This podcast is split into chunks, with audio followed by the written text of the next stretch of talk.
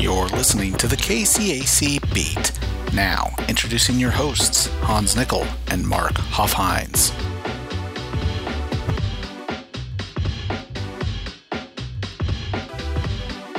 Good morning and welcome to the KCAC Beat. It is Halloween. Hopefully, uh, you if you've got kids, you'll be enjoying some trick or treating tonight. I know I'll be going out with uh, my son who's wanting to go out trick or treating this evening.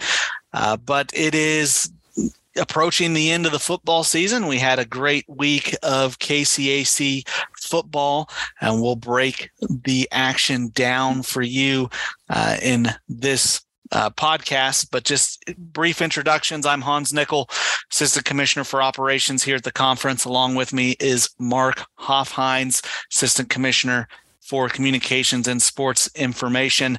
We've been with you all year, and it's time to continue and start our weekend scoreboard recap.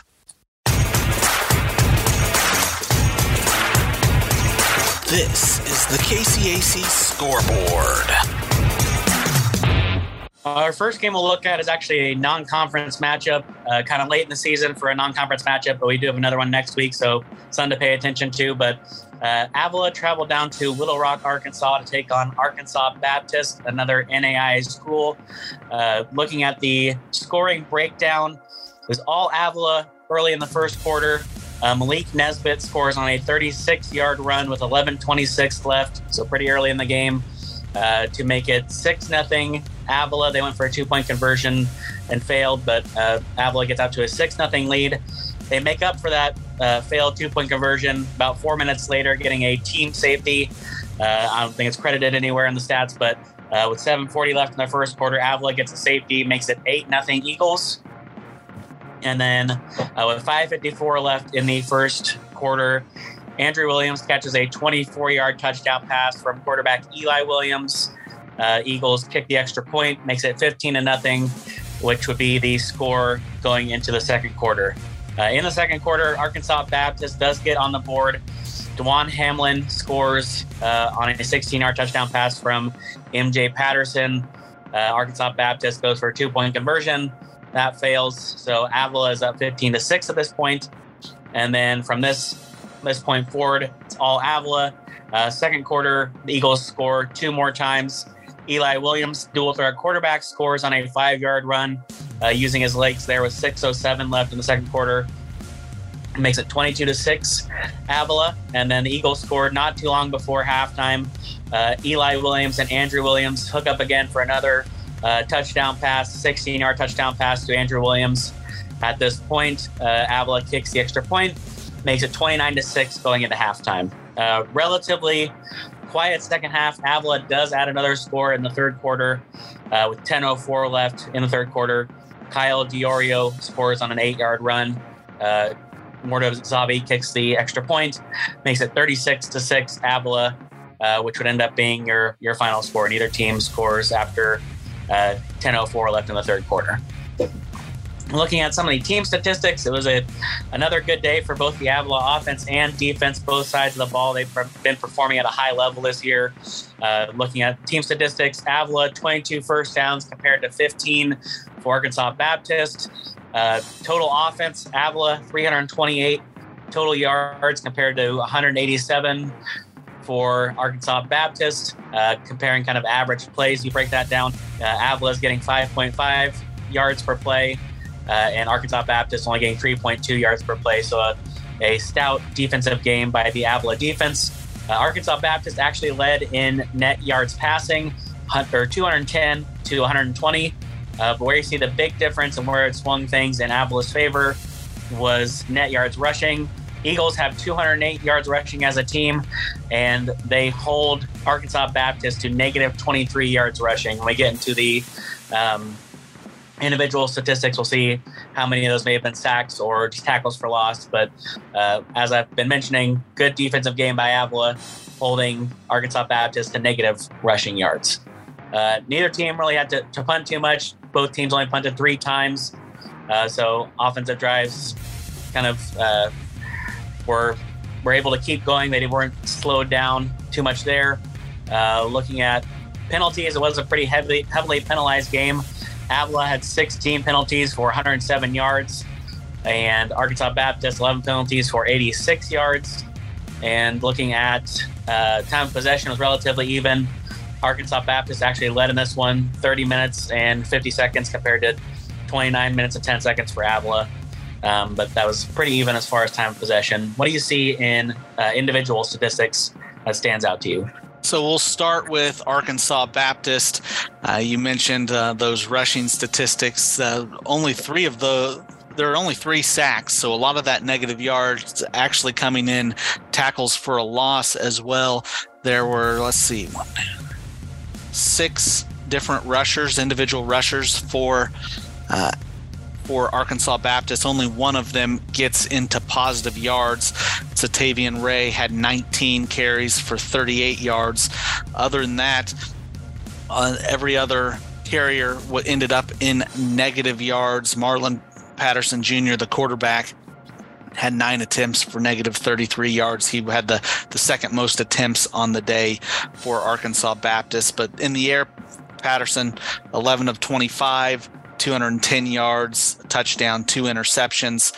Uh, top receivers for uh, Arkansas Baptist, Calvin Mitchell, two receptions, 77 yards. Chris Witherspoon, four receptions, 74 yards. Then Dewan Hamlin had the one touchdown reception. That was his only catch on the day. Uh, but re- really stood out for the KCAC team, Avila, is uh, they played a lot of people. I think Avila felt they were pretty much in control of this game. Uh, if you look at their quarterback, Eli Williams, six of 14 on the day. That is not a lot of pass attempts uh, for him. 95 yards, two touchdowns, one interception. Uh, he also runs seven times for 31 yards, including a touchdown.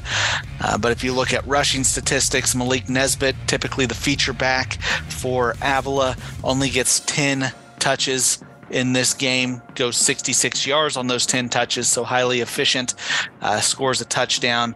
Uh, but then it's other um, Eagles getting some action. Jaquise Watkins, 12 touches, 63 yards. Uh, that's a 5.3 yards per carry average. Kyle DeOrio, the backup quarterback, uh, had two rushes for 25 yards. He was also 7 of 10 on the day uh, for 25 yards, so a lot of, of short passes there. Um, and then Joshua Pratt, five attempts, 23 yards. In terms of receiving, uh, what there's four uh, receivers that that get more than one reception.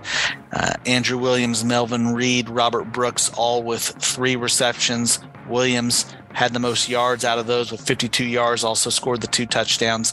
Reed had 40 yards on those three receptions, and Brooks seven yards on his three receptions. Then Darius Conrad had two receptions for 16 yards. Mortazavi, uh, you mentioned extra point. He was perfect, four for four on the day on his extra point attempts. Uh, but really, all Avila in this game, and you see that on the offensive statistics. Um, what stands out to you defensively, Mark? I mean, you, you mentioned on offense that they played a lot of people, so nobody really stood out. I'd say it's kind of the same thing on defense. The the leading tackler for Avila only had five tackles. Usually, you see that kind of creeping up towards double digits, but a lot of people with uh, two or more tackles on the day. Uh, standouts. Just looking at statistics, Maxwell Weber, uh, four total tackles, one sack uh, for lost 17 yards. Lloyd Darius Gardner, four tackles, 2.5 tackles for loss. Joey Mars, four tackles, two tackles for loss. So you're kind of seeing a lot of similar stat lines from from some of the Avila starters. Um, I guess one thing to really pay attention to if you're looking at team defensive statistics, they had 15 tackles for loss uh, for a total loss of 73 yards. So uh, didn't seem like who's in the game. Avila is getting pressure in the backfield uh, on our, our, on Arkansas Baptist. Uh, three of those 15 tackles for loss or sacks. So uh, getting a lot of pressure there. Uh, Terrell Valentine did force a fumble. He had a pretty good game all around. Only two tackles, but both were sacks for uh, loss of 21 yards, a forced fumble, uh, an interception, and a pass breakup. So good all around game for him. Looking at Arkansas Baptist, Keyshawn Whaley led the team with 11 total tackles. Uh, looking at turnovers caused by the Arkansas Baptist defense. They did get an interception off Avila. Cortland Mitchell gets that interception. Uh, Arkansas Baptist getting a little bit of pressure in the backfield on Avila. Eight tackles for loss, but only for 23 yards. So Avila able to minimize the uh, the loss of yardage there, and uh, just a, a, good overall game, as I mentioned early on, on both offense and defense by the Eagles. Uh, but now we'll move to our next matchup, which is Friends at Bethany. So the Falcons go into Lindsborg uh, and get a victory over Bethany in this one. Let's break down the, the scoring. Uh, Friends started the scoring, 10:23 left in the first quarter. Waylon Chance runs it in from four yards to make it seven nothing. Uh, Friends Bethany actually responds. 50 uh, yard touchdown reception by Brock Burnett from Alec Garagosian. Uh, missed extra point makes it 7-6 there in the first quarter with 203 to play uh, friends in that short time able to uh, then turn right around and take the lead back or extend the lead back on that next kickoff. Uh, Dejon Dobbs, 74 yards to the house, uh, makes it 14 6 uh, at the end of the first quarter. In the second quarter, Bobby Schmidt hits a 22 yard field goal for the Falcons, make it 17 6. Uh, then Zach Dressler with 5:52 to play runs it in from five yards out to make it 24 to six. Friends, and it is all friends uh, from here on out. That 24 to six is your halftime score. Coming out in the third quarter, Schmidt again a field goal. This one from 24 yards. Then for the Falcons, it's Quinton Owens with 321 to play in the third, a four yard touchdown run, make it 34 6. In the fourth quarter, Austin Pratt gets a touchdown reception from, Jock from Jack Mullen, 12:37 to play, makes it 41-6, and with 8:06 to play, Caden Rigsby a 37-yard touchdown run. It's 48 to six at that point. Um, and then Wade Bright closes the scoring with 4:49 to go on a 13-yard run to make it 55 to six. Uh, those last three touchdowns, uh, Aiden Hess kicks the extra point in each of those situations. So we had a, a backup kicker come in and kick for Friends at that point as well. Looking at team statistics, uh, Friends dominates in first downs 20 to 12 over Bethany. Uh, third down efficiency was in favor of Friends, 44% to 33%. You see a big difference as well in total offense 417 yards of total offense for Friends compared to 225 yards uh, for Bethany. Bethany does lead in passing yards, 162 passing yards. Friends just 50 passing yards uh, on the, the day. Friends only attempted five passes, completed two of those, where Bethany uh, attempted 31 passes, completing 12. Um, net rushing yards, well in favor of Friends, 367 yards on the ground for Friends compared to just 63 for Bethany.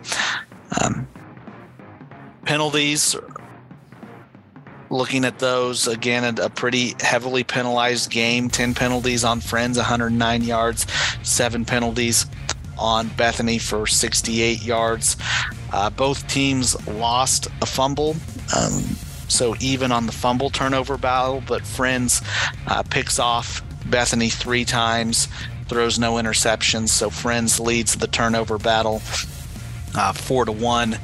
Uh, time of possession fairly even, 28 minutes for Friends compared to 31 minutes for uh, Bethany. Any individual statistics stand out to you, Mark? Uh, be- before we get into individual statistics, I just saw a couple uh, team statistics that Friends put out their sports information department that I wanted to highlight. Um, team rushing yards, you mentioned 367 rushing yards as a team. That's their most since the 2016 season in a game. Uh, it's their biggest margin of victory, 49 or yeah, 49 points uh, since 2011. And Zach Dressler, we'll mention him in the individual statistics, but he went over a thousand yards on the season, and he's their first thousand yard rusher uh, since the 2016 season. Not sure where he stands right now, but uh, their the last thousand yard rusher was Jesse Rogers in 2016 with 1,639 yards. Um, so I'm not sure if if Dressler will be able to reach that here in the final two weeks, it'll be interesting to see uh, him kind of go on that chase. So definitely a day of milestones for the Falcons. But looking at individual statistics on offense, uh, starting with Bethany, Alec Garagosian, the quarterback, 12 of 30 for 162 yards. He did throw a touchdown, but did give up three interceptions on the day. Uh, rushing for the Swedes, Isaiah Dreyer led the team in both attempts and yards, 19 attempts for 29 yards. It's only a 1.5 yard average. Um, receiving on the day, Brock Burnett probably stands out as the player of the game for Bethany. Uh, very efficient, only getting five receptions, but had 99 yards on those five receptions. It's an average of almost 20 yards per catch. Um, he did have a touchdown on the day on that big play. Um, looking at uh, special teams for Bethany, Zeke Mumford was part of the uh, kicking and punting game for the Swedes. Oh, of one on extra points, uh, but did average a little bit over 43 yards on his two kickoffs and had six punts for 207 yards for Bethany. Looking at friends on the day, Jack Mullen, two of three for 50 yards passing and a touchdown. Uh, rushing, as we mentioned, uh, huge rushing day for friends. Dressler goes over the thousand yard mark. He was the leading rusher on the day in both carries uh, and yards, 18 attempts for 164 yards. That's over nine yards per carry, and did have a touchdown the day. Uh, Lakin Cloudis was the second leading rusher in both carries and yards, seven carries for 48 yards. Kane Rigsby only touches the ball once, but goes 37 yards to the house for a touchdown. Uh, Waylon Chance scores a touchdown the day. Quentin Owens scores a touchdown on the ground, and Wade Bright. Um, so spreading the love as far as score, scoring on the ground for friends there. Uh, receiving, only two Falcons caught passes on the day. Both only caught one pass. Lakin Cloudis, running back, one catch for 30 yards. Austin Pratt, one catch for 20 yards on touchdown. Bobby Schmidt, good game for him in the kicking game, two of three uh, on field goals. His long was 24 on the day, and then four of four of extra points. So he had uh, 10 points scoring. As you mentioned, Aiden Hess uh, looks like they put in a backup kicker there, but he was three of three on extra points. So he had three points scoring there. Uh, Bobby Schmidt, besides his kicking game, had three punts for 86 yards, uh, including one inside the 20. Then he had seven kickoffs for 406 yards, which is a 58 yard average. Uh, what do you see on defense that stands out to you? Yeah, Bethany had the leading tackler in the game. It was Connor Payomo. 13 tackles on the day. He also had the, the fumble recovery for the Swedes, so a, a good game uh, from from Connor. Uh, other standout uh, performances: Samuel Sinodi had three tackles, but a sack and a half in the game. Um, or sorry, not a sack and a half, a tackle and a half for a loss, uh, and was the leading tackler in the backfield for um, for Bethany. Bethany unable to get to the quarterback in a sack, but that is is not uncommon against Friends. Again, only five pass attempts for Friends, so not a lot of opportunities for sacks uh, in the game for Bethany. For Friends, Three players led the team in tackles. Again, tackles were spread all over the place here. Uh, leading tackler was at six, and that was Saya Ponte, Bryson Wade, Bryson Wade, and Tucker Trevette, all with those six tackles. Wade added a, a tackle for a loss and a pass breakup, where Trevette added a sack. Uh, to go along with that, in terms of the the forced turnovers, uh, Brendan Brand Braden Gordon uh, had four tackles but caused two turnovers in the game, a fumble recovery, and had an interception that he took back 47 yards before being tackled. Also broke up two passes. Nolan Ewing also had an interception. Uh, he took that back 32 yards. Uh, before being tackled, and then LJ Beam was the other uh, turnover causer for the Falcons with an interception. Uh, but those were the standout defensive performances. Uh, let's move on to our next game, which was Kansas Wesleyan traveling. Kansas Wesleyan traveling to Ottawa. Starting off this game, Kansas Wesleyan scores with 11:44 left in the first quarter. Uh, Richard Lara, the, the quarterback, scores on a one-yard run. a missed extra point by Aaron Main makes it six nothing. Kansas Wesleyan at this point. Ottawa responds only about a minute and a half later. Uh, going seven seven plays for 75 yards in only about a minute and a half. So a, a really effective quick drive there from the Braves. Uh, Gage Keaton scores on a 31 yard touchdown pass from Billy Maples. Uh, with the extra point, Ottawa jumps ahead 7 to 6. Kansas Wesleyan responds with two touchdowns in the second quarter, though, uh, or two scores in the second quarter. Tyler Boston scores on a 12 yard run with 12.58 left in the second quarter. That makes it 13 to 7, Kansas Wesleyan. And then Aaron Main kicks a 23 yard field goal with 3.29 left in the second quarter, makes it 16 to 7, uh, Kansas Wesleyan, which would be the score heading into halftime. Third quarter, Ottawa responds. Uh, Malachi Peko scores on a 31 yard run, uh, missed two point conversion, means that Ottawa cuts in the Kansas Wesleyan lead a little bit, makes it a three point game, but Kansas Wesleyan still leads 16 to 13. Uh, at that point in the third quarter, nobody able to score for the remainder of the third quarter, so we jump to the fourth. Uh, and Kansas Wesleyan puts the game out of reach at this point, scoring two touchdowns in the fourth quarter. One is a Richard Lara two yard run uh, with 11:24 left, makes it 23 to 13 Coyotes, and then uh, Nicholas Alsman scores with 5:09 left in the game, and the final score ended up being 30 to 13 after Alsman's touchdown there. Looking at team statistics, Kansas Wesleyan dominates on first downs, 29 compared to only 15 for Ottawa.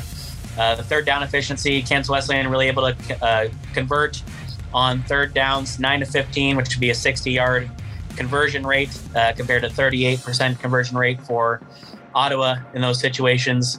Uh, total offense, Kansas Wesleyan really dominates here, 477 total yards, 6.4 yards per play on about 74 plays. So, uh, really efficient day for the Coyotes. Ottawa, 235 yards on 61 plays. That's about 3.9 yards per play. Uh, relatively even as far as passing. Ottawa actually leads us 165 to 158 yards for Kansas Wesleyan. Real big difference is in net rushing yards. Coyotes 319 rushing yards on the day. Um, as a team, they average five and a half yards per rush uh, on 58 rushing attempts. Ottawa 70 net yards rushing, uh, averaging about 2.6 yards per rush. Uh, punting was relatively even. Kansas Wesleyan, five punts on the day for 183 yards. Ottawa, seven punts for 269 yards. Penalties, a relatively uh, low penalized game for both teams. And uh, Kansas Wesleyan leads the time possession. They get that running game going, which is indicated by the total rushing yards and kind of control the time possession. Uh, 32 minutes to 27 minutes and 51 seconds for Ottawa. Uh, what do you see on offense that stands out to you in this matchup? Yeah, so for the home team, Ottawa, their leading passer was Billy Maples. 14 to 32, 160 yards and a touchdown. Uh, you'll notice there were no turnovers in this game, so that we're not going to talk about any interceptions or fumble recoveries, as uh, there's there's no turnovers. So an uh, efficient day uh, passing the ball for Maples. A couple um, wildcat type plays that Ottawa ran. Austin Zavala threw out of those two for two, uh, five total yards on those plays. Leading rusher for Ottawa was Malachi Pico, nine attempts, 60 yards. That's a 6.7 average. He did score a touchdown. Uh, Jared Daniels also had 11 carries, went 25 yards on those. A lot of different Braves catching passes, uh, led by Jomar Davis and Jared Daniels, each with three receptions. Uh, Davis had 32 yards, Daniels 13 yards. Uh, leading reception receiver in terms of yards was Gunnar Madere, two receptions, 36 yards. Uh, Gage Keaton also added two receptions for 33 yards and had a touchdown. It was on a 31 yard uh, reception, a nice double move uh, to score that touchdown for uh, the Braves. In terms of kicking, perfect one for one on extra points was Lewis McMullen. Did miss two field goal attempts uh, on the day. Uh, for Kansas Wesleyan, Richard Lara, 8 of 16, 158 yards. Uh, no touchdowns, no interceptions. We don't see Tony White in this one. Lara gets all the, the pass attempts. Uh, but in terms of rushing, really a three headed attack in this game. Mark Benjamin uh, leads the team in yardage along with Tyler Boston. Both of those go for 81 yards apiece. Uh, Benjamin's was on 11 carries, a 7.4 average, no touchdowns. Boston's was on 15 attempts, 5.4 average, does get in the end zone and score a touchdown. Uh, the leading rusher in terms of attempts was Nicholas Alsman. He had 16 attempts, 73 yards, 4.6 average, uh, and he gets into the end zone as well. Uh, leading receiver was Woody Banks. He had three receptions, 89 yards for the Coyotes. Aaron Main kicking, perfect one for one on field goals, goes three of four on extra points, scores six points on the day. Uh, anything stand out defensively to you, Mark? Uh, getting contributions all over the field for Kansas Wesleyan. If I count this up right, I think 11 Coyotes had three or more tackles. So uh, really balanced pressure from Kansas Wesleyan coming from all over the field. Leading tackler for Kansas Wesleyan was Lucas Rockford, nine total tackles. Uh, that included a tackle and a half for loss for uh, three yard loss there. Rico Moore, good game for him, six total tackles, uh, one tackle for loss for uh, five yard loss there. Devontae Gabriel, four tackles, uh, two tackles for loss for a loss of six yards. One of those was a sack. So a lot of people getting uh, pressure on Ottawa on the day as a team. Kansas Wesleyan, eight tackles for loss for uh, loss of 39 yards, and uh, four of those were sacks. So getting some pressure there. Ottawa, their leading tackler, AJ Hemphill, 14 total tackles on the day, followed by Jensen Rifle, 10 total tackles on the day, um, including a half a tackle for loss for loss of one yard. Uh, Santino Gee, nine total tackles and a half a tackle for loss for loss of one yard. James Glad, another standout, nine total tackles, uh, a sack and a half for a 16 yard loss there. Ottawa as a team, four tackles for loss for loss of 27 yards, and two of those tackles for loss were sacks. Uh, moving forward, we're going to look at Bethel at Tabor, which is our next matchup. So the Threshers go into Hillsboro at Wiens Stadium, and Bethel's able to win this uh, rivalry match 31 to 14. Let's break down the scoring. Uh, Bethel gets on the board first with 11:56 to play in the first quarter. Chance Scurry, 34-yard touchdown run to make it seven nothing. Uh, Bethel Tabor comes back and ties it though, uh, 7:53 to play in the first quarter. Wyatt Lepke, uh, pick six, 43 yard interception return for a touchdown makes it 7 7. Uh, but Bethel's able to respond in the first quarter. DJ Sears goes for 41 yards on the ground uh, to make it 14 7 at the end of the first quarter. Bethel strikes first in the second quarter. Again, it's Sears on a 15 yard touchdown scamper. Uh, makes it 21 7. Tabor, with 11 seconds to go in the half, though, cuts into that lead. A Gustavo Villarreal six yard touchdown run to make it 21 14 at the half the Threshers leading. Second half, though, is all Bethel. Uh, they're able to shut out Tabor in the second half. Uh, Bethel scores in the third quarter a touchdown. Again, Sears on the ground, a one yard run, makes it 28 14. Then, with 13.03 to go in the fourth quarter, uh, the final score of the game comes on a Logan De- Demond 35 yard field goal for Bethel to make it 31 14, which is your final score. Looking at those team statistics, uh, Bethel dominating first downs 20 to Tabor's nine.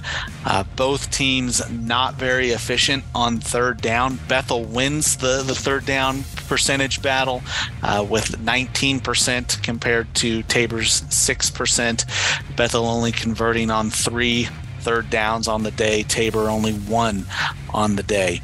Uh, total offense in favor of Bethel 387 to 158 for Tabor. Tabor wins the passing yards 144 to 71. Um, Tabor was 15 of 42 passing on the day, Bethel 7 of 15. Net rushing yards, though, very much in favor of Bethel, 316 um, yards to just 14 for Tabor. A lot of punting in this game. Uh, Tabor punts it 11 times for 395 yards. Bethel seven times for 274 yards. Um, penalties. Um, Tabor wins this battle as they only have three penalties for 17 yards. Bethel ends up five penalties for 46 yards. A um, lot of turnovers on the day for Bethel. Uh, they fumble it four times, lose three of those fumbles. Uh, they also throw one interception. Uh, Bethel only able to con- create one turnover, uh, an interception, as um, Tabor throws one interception on the day, but does not lose any fumbles. Time of possessions even, right about at 30 minutes apiece. Uh, what stood out to you in the individual statistics, Mark? Taking a look at Tabor first, uh, Gustavo Villarreal, the quarterback, 15 of 42 passing for 144 yards, uh, does throw an interception on the day. Rushing for the Blue Jays, Jacob Field is their leading rusher, 16 attempts for only 25 yards. So that's about a 1.6 yard average. Uh, three other Blue Jays get carries on the day. Devin Jones, two carries for four yards. Liamania Brown, one carry, no yards, stopped the line of scrimmage. And then Villarreal, the quarterback, uh, seven carries for negative 15 yards on the day. So good job by the Bethel defense shutting down the, the rushing attack of Tabor. Uh, looking at receiving on the day for the Blue Jays, Jerry and Allen leads the team in both receptions and yards, five catches for 71 yards, 14.2 yard average. Uh, Deontay Hill making his presence known on only a couple catches, but uh, big yardage catches at that. Two catches for 46 yards, so that's a 23 yard average. Uh, and then Caleb Jamal Grant, Franklin Miller, Jerron Usher, and Jacob Field all also get catches on the day. Kicking, uh, Tabor, Nathan Heelig, two of two on extra points for two points there. Uh, Brandon Cano, their punter, 11 punts on the day for 395 yards. Uh, it's a 35.9 yard average.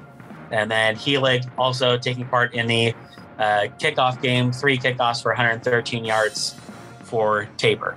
Looking at Bethel, DJ Sears, another great game for him, leading the team in both passing and rushing for Bethel. Uh, 7 to 15 passing for 71 yards. Does throw a pick on the day, though. Um, Sears also, as I said, leading the team in carries and rush yards 20 carries for 119 yards. That's a six yard average. Scores three touchdowns on the day. On the ground, Chance Spurry, seven carries for 61 yards. It's 8.7 yard average and a touchdown. Uh, Christensen had double digit carries, 10 carries for 54 yards. Uh, and then let's see, two, three, four, five, I think about eight or nine other Threshers had carries on the day. So uh, trying to spread the love there in their rushing game. In the receiving game for Bethel, uh, most of the receivers that caught a ball on the day only had one catch. He had five Threshers that only had one catch on the day. Uh, and then Braden Francis led the team in catches with two. Uh, Tucker Smith actually led the team in yards. He only had one catch, but it's for 39 yards. Cassius McCray, only one catch, but it's for 18 yards. Uh, and then Isaac Harkness, Jesse Garcia, Mario Quintero, and as I mentioned, Braden Francis also get catches on the day for Bethel. Kicking, uh, you had a couple different kickers on the day for the Threshers. Logan Devon kicks a 35 yard field goal to add three points, and then Carson Sasuda, four four extra points, adding four points in the special teams game there.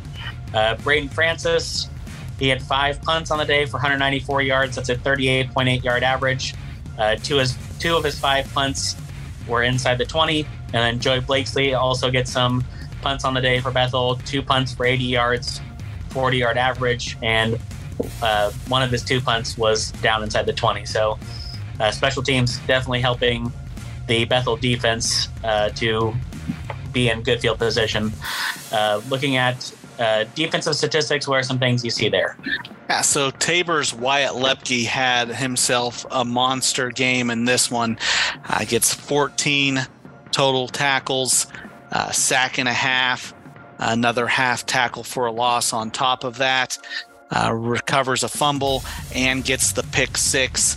Uh, so a good game from Lepke. Uh, Cole Hernandez also had 11 tackles for the Blue Jays, half a tackle for a loss, forced a fumble and recovered a fumble. Uh, Courtney Craig, nine total tackles, a sack and a half, and four total tackles for a loss. Uh, those four tackles of a loss resulted in negative 18 yards. In terms of the other players creating uh, turnovers, Merrick Boone was the other player to recover a fumble for Tabor. Uh, for Bethel is Josh Siebolt uh, leading the team in tackles. He had 13 total tackles, a sack and a half uh, for negative 13 yards. He also broke up two passes. Cade Miller was also in double figure tackles with 11.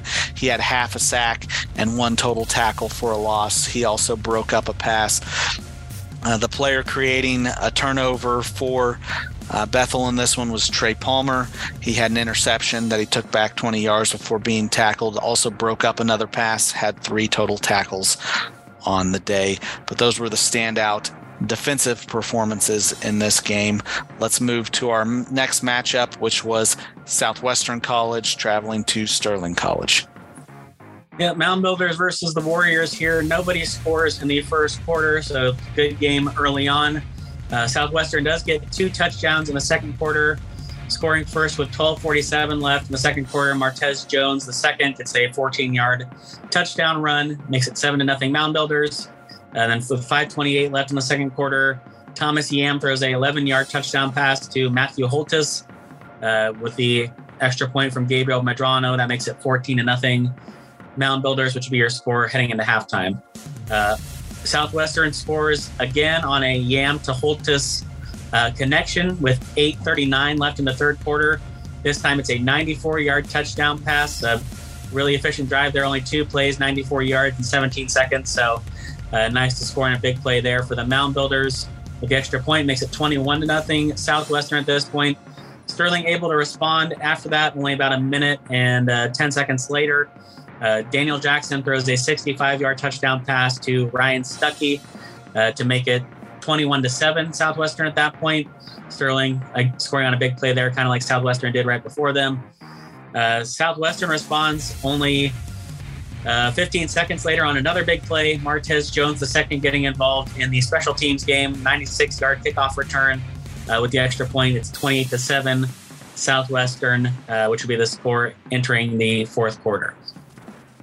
Southwestern scores on special teams again. Gabriel Medrano uh, had a good game kicking, kicking, extra points up to this point. Then he kicks a 40 yard field goal with 13:51 left in the fourth quarter. It's 31 to 7 Southwestern at that point.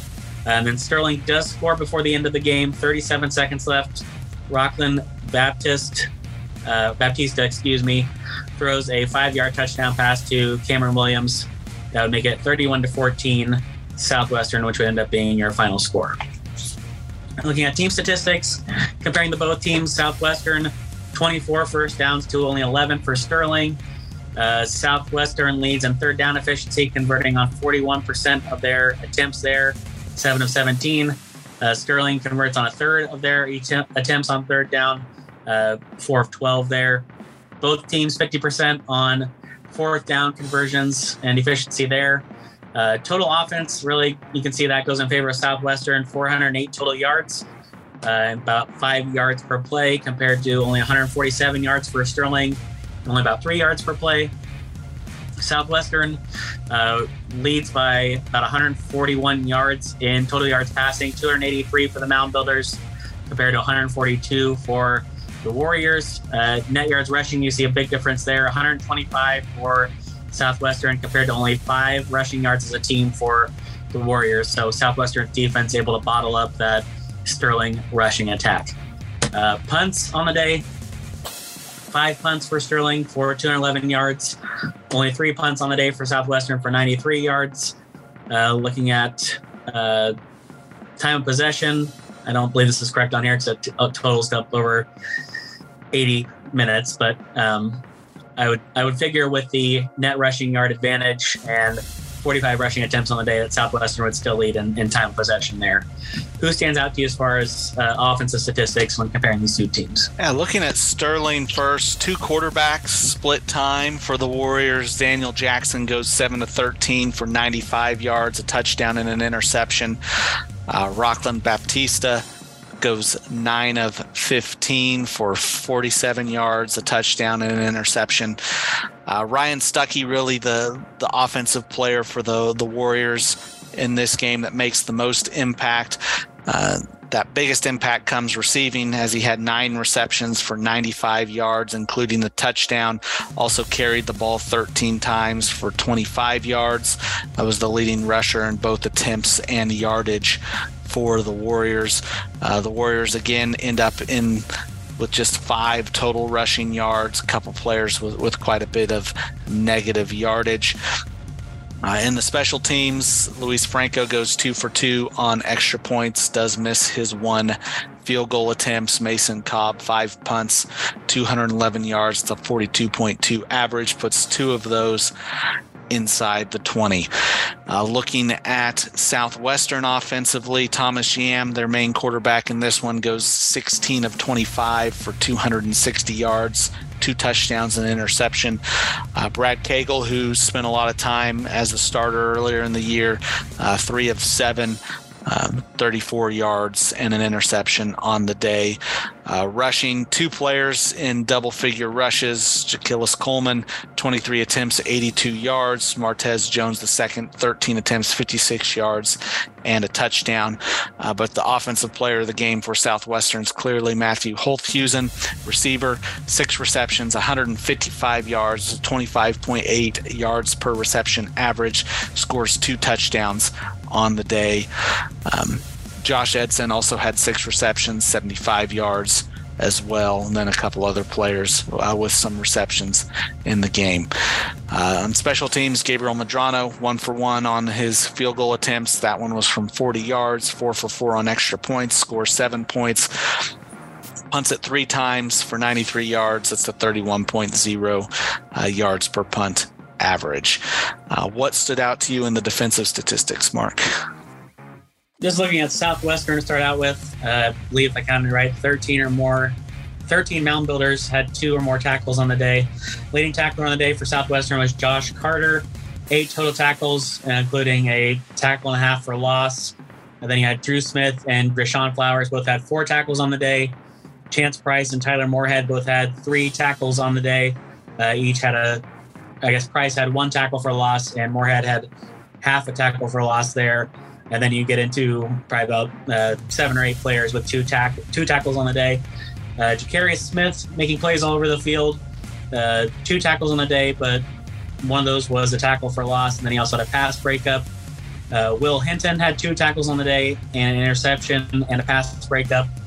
And then Cameron Cornelius also had an interception on the day for Southwestern. So uh, you may not see huge tackle totals for a lot of these mound builder players, but they are making uh, impact all over the field. As a team, Southwestern eight tackles for loss, uh, for a loss of 41 yards. Only one of those was a sack. So Southwestern definitely shutting down uh, the running backs for Sterling as well. Not just not just getting sacks and, and disrupting the passing game, but also shutting down the running game before it get going for the Warriors for Sterling, Hunter Poland and Diego Moran both had double digit tackles. Poland leading the team with 14 total tackles. Moran, uh, 10 total tackles. Caleb Lambert also had a good good game, eight tackles, uh, including a half a tackle for loss. Alan Garcia looks like he made the most impact as far as disrupting the backfield uh, for Sterling. He had seven tackles on the day, a tackle and a half for loss. Dexter Walker Jr., probably the standout as far as uh, plays that could have changed the game. He only had three tackles, but two interceptions on the day. So uh, trying to swing things back in Sterling's favor and make big plays there. As a team, the Warriors, seven tackles for loss, including two sacks. So Sterling was able to get some pressure on the Southwestern backfield, but Southwestern just able to convert and uh, on score on a couple of big plays there. We'll move into our last matchup of the weekend, which was St. Mary at McPherson. Yeah, and this was the the best game of the day um, as the Spires go into McPherson, and let's look at how this one played out. St. Mary gets on the board first. Uh, Angelo Trujillo. Uh, gets a fumble recovery, takes it back, 40 yards. The St. Mary defense, which has been pretty prolific all year long, uh, scores another touchdown here, and they take the lead 7 0 on McPherson. Uh, McPherson then makes a special teams play with a minute 23 to go in the first quarter, they block a punt, and it's returned nine yards by Quentin Powell for a touchdown uh, to tie this game up at seven to seven. McPherson takes the lead in the second quarter with 11:49 uh, to play in that second quarter as Aiden Friesen gets a 16-yard touchdown reception uh, off the pass from Tristan Zabo, uh, makes it 14-7, and that is your score as you head into halftime. Uh, third quarter, back and forth battle. Nobody's able to get on the board, uh, and it is just a seven point game as we head into the fourth quarter. St. Mary uh, cuts into that lead. First in the fourth quarter, 9 12 to play. Uh, Felipe Urete, 29 yard field goal, cuts, cuts the lead to just four points. It's 10 to 14. St. Mary trailing and trying to get back in this one. And McPherson's thinking, oh my gosh, here we go. Another close game. McPherson's had a, a lot of close games uh, this season and has ended up on the wrong side of those close games um, so far this year. But with a minute seven to play, McPherson seals the victory. Aiden Friesen, a 23 yard touchdown run makes it 21 10. Uh, St. Mary not able to score in that last minute, and that 21 to 10 is your final score. Looking at those team statistics, uh, looks pretty even as we look down these uh, first downs, a complete tie, 10 to 10, both teams. Third down efficiency. Um, St. Mary goes 6 of 18, McPherson 5 of 16, so St. Mary 33%, McPherson 31%. Total offense 185 yards for McPherson, 138 yards for St. Mary. Very much a defensive battle in this one. Passing yards 98 for St. Mary, 63 for McPherson. Rushing yards 122 for McPherson, 40 for St. Mary. Um, so you see this just really defensive battle. Uh, punts. St. Mary punts the ball nine times, 312 yards. McPherson six times for 243 yards. Um, 14 penalties on St. Mary in this game, 117 yards. That played a, a, big role. Six penalties on McPherson for 49 yards. Um, McPherson loses two fumbles. St. Mary loses one fumble. Uh, no interceptions in the game. Uh, time of possession pretty much breaks out even in this one. What individual statistics stood out to you, Mark? I mean, as you mentioned on offense, uh, is a defensive dominant, dominated game, so not going to see any huge offensive uh, statistics outside of a couple players here and there, but we'll go through those. St. Mary uh, had two players throw passes on the day. Eric Covington, 4 of 11 for 56 yards. Shane Bishop, 2 of 10 for 42 yards. Leading rusher for the Spires on the day in both carries and yards was Jartavius Martin, 16 carries for 35 yards. It's a 2.2 yard average. Uh, Covington also gets uh, quite a few carries on the day, seven carries for 19 yards. Drew Harris, eight carries for 13 yards.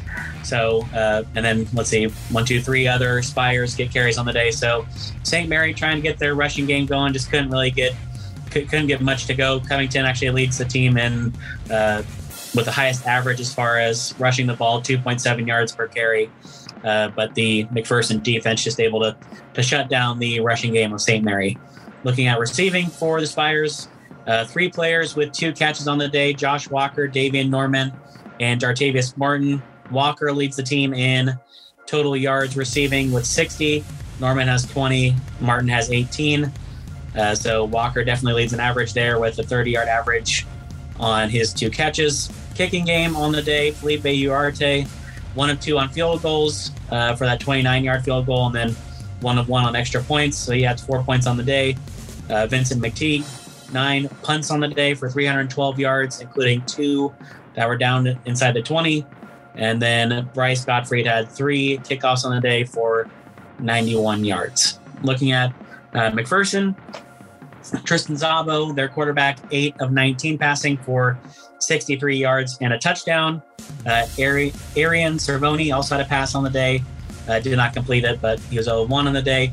Jonathan White, probably the, the biggest standout player this game if you're just looking at statistics. 20 carries for 107 yards, uh, which is a 5.3 yard average. Does not reach the end zone, but another uh, game where White goes over the century mark as far as rushing yards. Aiden Friesen only has two carries, but one of those is a touchdown. Um, and he goes for 17 yards. So uh, 8.4, 8.5 yard average on his two carries. Pretty efficient game there. Uh, Bryson Kirby also gets a carry on the day for three yards, and then Zabo had 11 carries but was held to negative five yards. Looking at receiving for the Bulldogs, Jackson Duthit uh, was the leading receiver as far as yards go for the Bulldogs, 23 yards on only two catches. Jonathan White, the running back, actually leads the team in receptions. He had three catches for 14 yards. Uh, Aiden Friesen, Brant Johnson, and Michael Banks also get uh, receptions on the day. Friesen scores on his one reception for 16 yards, gets a touchdown there. So uh, Friesen making plays in both the rushing and receiving games for McPherson. In special teams for the Bulldogs, Jimmy Mai, three of three on extra points for uh, three points added to the team total. Kevin Dodd, six punts for 243 yards, half of his punts down inside the 20. So uh, Dodd helping out the McPherson defense, putting St. Mary in uh, kind of compromising field position there and helping out that McPherson defense. Kickoffs, Julius Howard had one kickoff for negative three yards. Jimmy Mai doing most of the uh, kickoffs on the day, four kickoffs for 148 yards um, as a 37 yard average. What do you see on defense for these two teams that stands out as far as statistics go? Uh, starting with St. Mary, Hennessy Thomas uh, in double figure tackles again with 10, adds a sack and gets a total of two tackles for a loss in this game. Uh, but r- really, that big performance coming from Angelo Trujillo. I know only has three uh, tackles in the game, but one of those is a tackle for a loss, and he gets that fumble recovery uh, that he forced and then takes back 40 yards to the house to score for St. Mary. Uh, Jackson Curtis also had a, a, good game with seven total tackles uh, and one of those being a tackle for a loss. The other turnover in the game forced by Aiden Arnold, he gets a fumble recovery as well. Uh, for McPherson, their leading tackler was Marquise Willoughby, nine total tackles, including a tackle for a loss. There were four different Bulldogs that had sacks on the day uh, Bishop Hill, Christian Davis, uh, Garland, and Tegan Shepard, all with a uh, a sack, Davis's sack. He also had a forced fumble and a fumble recovery, uh, forcing that uh, turnover for the Bulldogs. But those were your uh, defensive standouts in this one, uh, which brings us to the end of the actual scoreboard. Now let's take a look at our uh, current standings in the KCAC in football. Uh, leading the conference currently is Bethel College at eight in one. Um, but they're approaching again that end of the uh, the conference uh, season. They do have one additional game to the other two teams at one loss. Uh, so Avila is at seven and one, tied with Southwestern at seven and one. So we are looking at a, a three-way race right now uh, for that conference championship. Last year we had a, a three-way split of the conference championship. It's looking possible again this year. Uh, Kansas Wesleyan sitting in fourth at seven and two. Then Tabor and McPherson are both at four and four. Friends and St. Mary both at three and five. Ottawa and Sterling both at one and seven. And Bethany is at 0 and eight in the conference. And that brings us again to the end of the KCAC scoreboard. Well, that'll do it for this episode of the KCAC Beat. Uh, we thank you all for listening. Make sure you subscribe wherever you do listen. Uh, during this crossover season between fall and winter seasons, we have a lot of episodes coming out.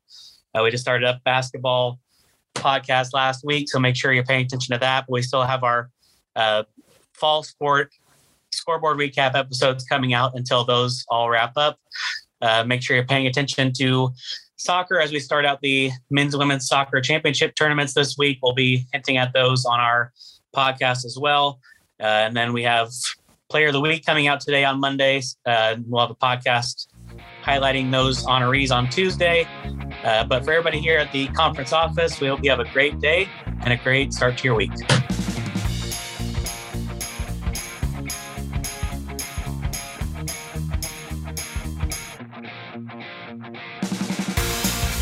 You've been listening to the KCAC Beat. For more information on the KCAC, go to www.kcacsports.com.